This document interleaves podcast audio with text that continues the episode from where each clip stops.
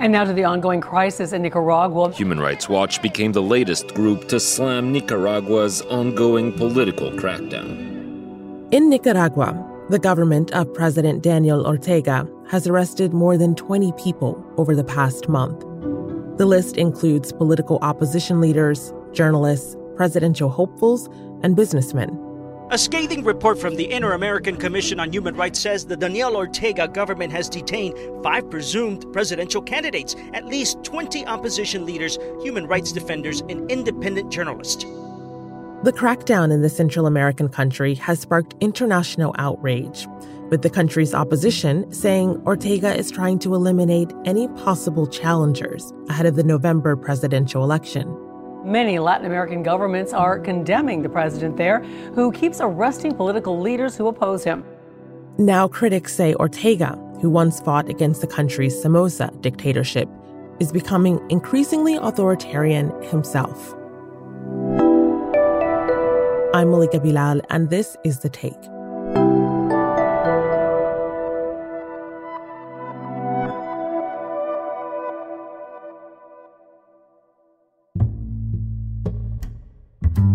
Daniel Ortega has been president of Nicaragua twice, first between 1985 and 1990.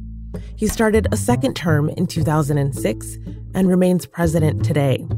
During his current term, lawmakers changed several laws to facilitate his reelection. This November, Nicaraguans are scheduled to go to the polls to pick a new president, but there may not be enough candidates to bring people out to vote. To understand more about why, I sat down with Al Jazeera's Latin America editor, Lucia Newman, to explore Nicaragua's present and past. Lucia, the government of Daniel Ortega arrested at least 21 people in June, among them several journalists, five presidential hopefuls, eight political opposition leaders, and two businessmen. So, what can you tell me about some of these people and why there have been so many arrests? The list of the people who have been arrested is very broad, very surprising. They include some business leaders, banking leaders who have not been, shall we say, cooperative with the government, especially in terms of economic sanctions that have been slapped on by the United States on members of the government, particularly the Ortega family. But it also includes, for example, Miguel Mora, a journalist, a very prominent journalist from 100% News, who is also a presidential hopeful, Cristiana Chamorro, who is the daughter of former President Violeta Chamorro, and who also announced that she was hoping to be a presidential candidate. She is, of course, a member of the more conservative opposition and is linked to the newspaper La Prensa as is her brother, Pedro Joaquin Chamorro, editor of La Prensa, who's also been arrested, her cousin, Juan Chamorro, who was another presidential hopeful, and the list goes on. But the most interesting for me part of all this is the number of revolutionaries, people who fought side by side, comrade in arms of Daniel Ortega during the original Sandinista revolution. As you mentioned, among those taken away by authorities are Sandinista leaders. They fought next to Ortega in the 1970s to end a political dynasty in the country, a dynasty led by the Somoza family. Why is he going against people who used to be his allies and comrades? He's going against them because these people have no longer his allies and have said publicly over and over that they believe that Daniel Ortega has betrayed the principles and goals of the revolution. Some of them were given the title of comandantes. That's the highest uh, rank that anybody in the revolutionary ranks can receive. And we're talking about people like Dora Maria Tellez, who launched two attacks that were crucial in the triumph of the Sandinista revolution. We're talking about Luis Carrion, one of the nine comandantes of the Sandinista government between 1979 and 1990. He was one of the nine uh, members of the Sandinista National Directorate. And last but not least, Former Sandinista Vice President Sergio Ramirez, he is now outside of the country and has no plans to come back because he presumes he would also be arrested. So it's a very long list of people whose revolutionary uh, credentials you would think are impeccable. So, in your reporting on this, you included um, a statement from one of those former Sandinista leaders who helped break Ortega out of prison during uh, that time period. What do people make of this? Is there surprise or is this something that people should have seen coming? You're talking about Hugo Torres. He's a retired Sandinista general who rescued Ortega from prison in the 1970s and who, of course, risked his life to do that. Shortly before his arrest, Torres posted a scathing attack on Ortega on social media. Hace 46 años 46 years ago, I risked my life to get Daniel Ortega out of jail. I am 73 years old. I never thought that at this stage of my life I would be fighting in a peaceful, civic way against a new dictatorship. I would say that most people, myself included, and I lived in Nicaragua during those years of the Sandinista revolution and of the Contra War, we were very surprised. Until now, they had been harassed, but somehow it was thought that they were untouchable because of their their trajectory, their reputation, uh, their history. But uh, clearly, we're seeing now a break with all that. Remind us how Ortega got into power. Daniel Ortega was one of many of a movement called the Sandinista Front for National Liberation. He and many others joined this rebel group or guerrilla group and fought against the, the Somoza family. In their case, the last member of that dynasty, Anastasio Somoza. Initially, the United States government had long supported the Somozas, but eventually the brutality of the Somoza government was such that even the United States, at the very end, withdrew its blatant support for Anastasio Somoza. But they also had countries like Panama, arming the Sandinistas. You had Costa Rica providing a safe haven and an operations base for the Sandinista rebels until eventually on July the 19th of 1979, the Sandinista revolution triumphed and Somoza fled the country. The Sandinistas came to power during the Cold War, and they had an ally in the region that wasn't a U.S. favorite Cuba. And the U.S. government made what many consider, and myself included, another of those typical mistakes they make when dealing with Latin America is that they see everything that's pink, they see it as bright red. And they saw Nicaragua and the Sandinistas as a new Cuba, as a new operations base for the Soviet Union. The new administration views the U.S. Soviet rivalry as the world's central struggle. To the Reagan team, the cluster of tiny nations in Central America seems the right battleground and they began to form a counter revolutionary group called the Contras, with a base in Honduras and a much smaller base in Costa Rica to fight against the Sandinistas and overthrow them. And so we saw that the Sandinista revolution very quickly had to defend itself, not from Anastasio Somoza, but from these counter revolutionaries paid, uniformed, and, and trained by the United States. That war against the Contras lasted over a decade. Tens of thousands of people died. It finally ended in 1990. The Contras lost some of their funding from the US Congress because the uh, dirty tricks that were played and human rights violations and so forth and so on. But what happened is that there were negotiations that took place. The Democrats wanted to give the Central American peace process a chance. Talks between the Contras and the Sandinistas had been scheduled. And eventually they came to an agreement for all sides to lay down their arms and for new elections to take place. And to everybody's surprise, Daniel Ortega lost. Defeat in Nicaragua. After a revolution, a decade in power, and a bloody civil war, Daniel Ortega and his Sandinista regime accepted their overwhelming rejection, sadly, but with dignity. He lost against Violeta Chamorro, who was the widow of Pedro Joaquin Chamorro, one of the martyrs of the Sandinista revolution.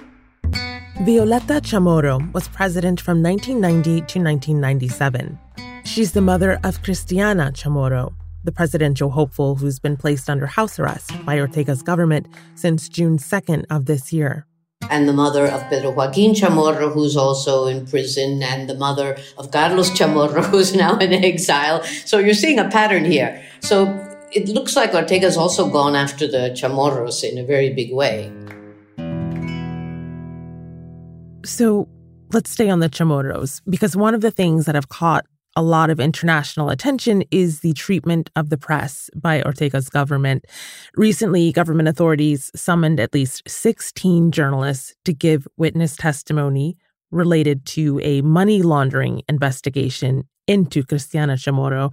You've personally spoken to her brother, who happens to be one of Nicaragua's most influential journalists, Carlos Fernando Chamorro, and who fled last month to Costa Rica. So Tell us more about him.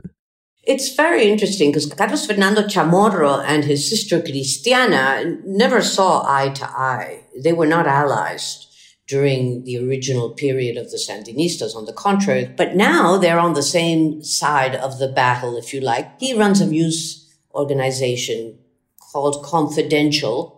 Ortega's government recently raided the office of that news organization, Confidencial.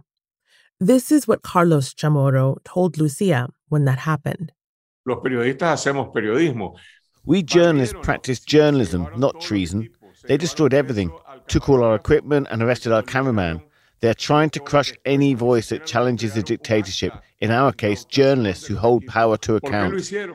I asked Carlos Fernando, is this an attack against the Chamorros out of spite for the fact that their mother, Violeta Chamorro, had beat Daniel Ortega back in 1990, and he says no, despite what many people think. He says that it's simply the fact that the Chamorro name does carry a lot of weight and that Cristiana Chamorro's pre-candidacy as a presidential hopeful would have united, presumably, the opposition as it did during the 1990s under Violeta Chamorro and made her a very solid candidate to defeat Daniel Ortega during the presidential elections in November of this year. She was charged with something very vague, very odd. She was under suspicion of money laundering for her foundation, which is a foundation that receives money from the United States, from uh, European countries, to basically to fund free journalism. She was also accused of ideological deviation, which is apparently a crime, a very odd name, but that was the first person who was accused of that. So we're talking about people with some amount of influence in the country, the children of former presidents, political leaders, journalists who are prominent. What does all of this mean for the average Nicaraguan? What are the people saying? Has there been protesting on the streets?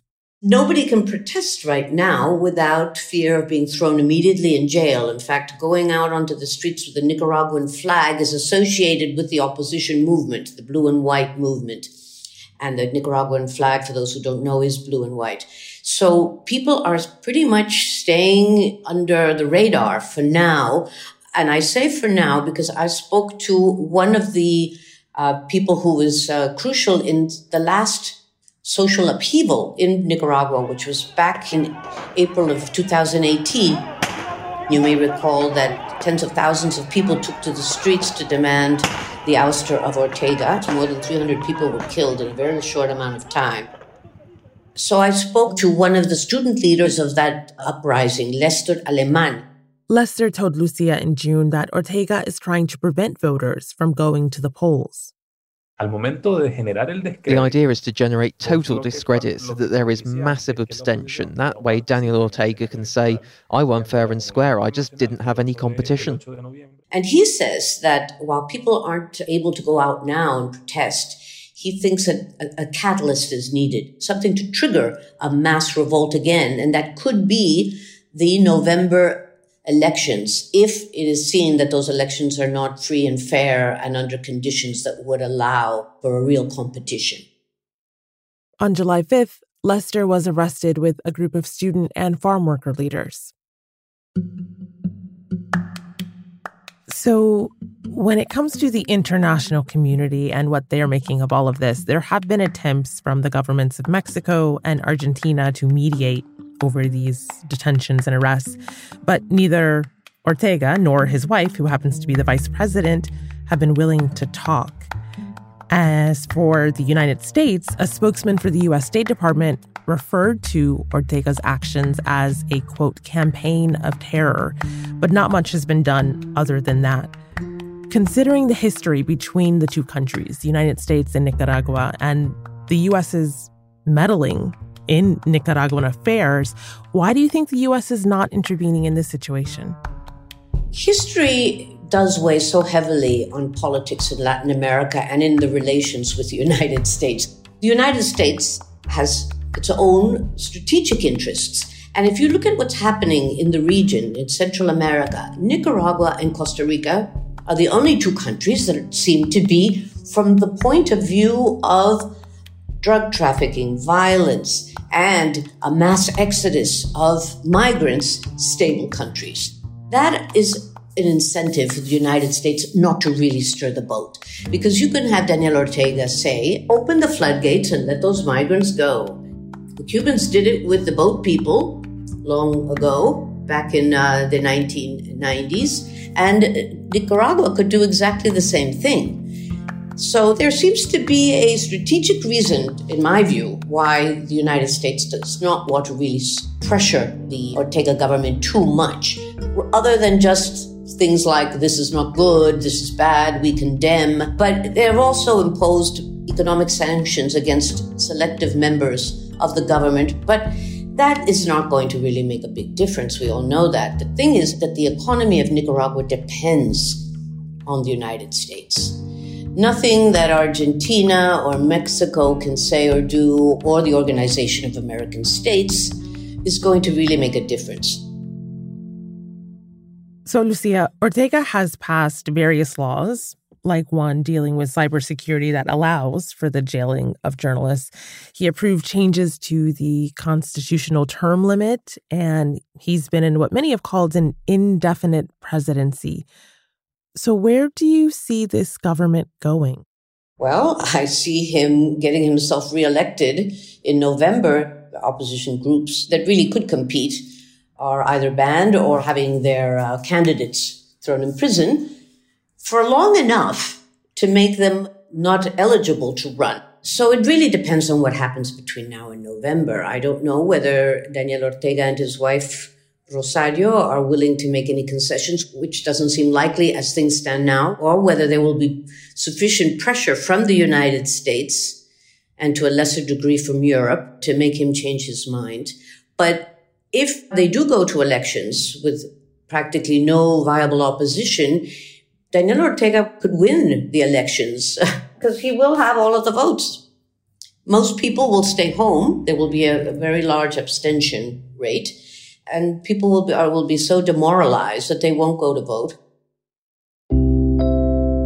Lucia, I love talking to you on stories like this because of your lived historical knowledge. You were there for so much of the history behind what you're reporting on now. So, what is it like for you to be covering this story right now, knowing all that you know? It is an extraordinary story. I mean, you know, you've heard uh, somebody who fought alongside other people, almost died, was imprisoned for seven years, was tortured, and who came to power, if you like, for the first time in one of the most celebrated revolutions of our uh, time, really. The Sandinista revolution was praised and was seen as a symbol of all that was good or could be good. And it wasn't a Marxist Leninist revolution. People supported it. It had wide support from all over the region and much of the world. So it really did spark a lot of hope for what would happen in the future. To see so much of that disintegrate in such a relatively short time in historical terms is, is really something I could never have predicted back in the old days. And that's the take. This episode was produced by Ney Alvarez with Negin Owliaei, Dina Kesbeh, Priyanka Tilve, Alexandra Locke, Amy Walters, and me, Malika Bilal. Alex Roldan is our sound designer. Aya El is our engagement producer. Tom Fenton is our story editor, and Stacey Samuel is the Take's executive producer. If you want to learn more about the history of Nicaragua and see Lucia's reporting, we'll be linking to it on our social media accounts. You'll find us on Instagram and Twitter at AJ The Take. We'll be back on Friday.